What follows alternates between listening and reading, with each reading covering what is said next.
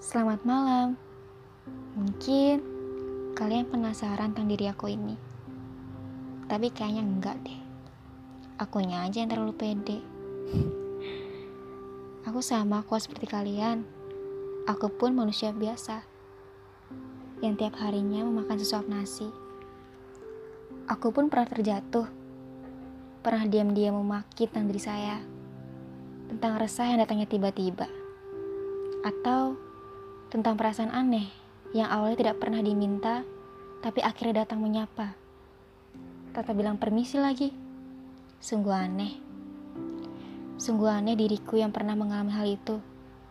Aku pun pernah menjadi orang asing yang memendam pekat perasaan tapi yang akhirnya menjadi arsip untuk sekedar diingat di relung hati.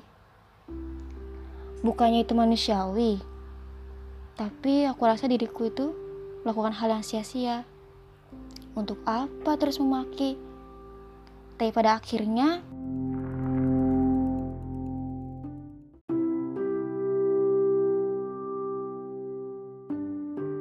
menjadi arsip untuk sekedar diingat di relung hati.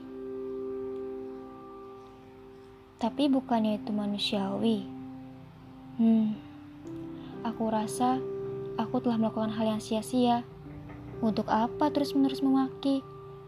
Dan pada akhirnya, aku pun membiarkan hal itu tetap terjadi. Karena aku tahu, selain memaki, aku hanya bisa diam. Dan biarkan pemilik semesta membolak-balikkan perasaanku ini. Perasaan aneh yang tak pernah diminta, tapi datang tanpa bilang permisi. Sungguh aneh ya.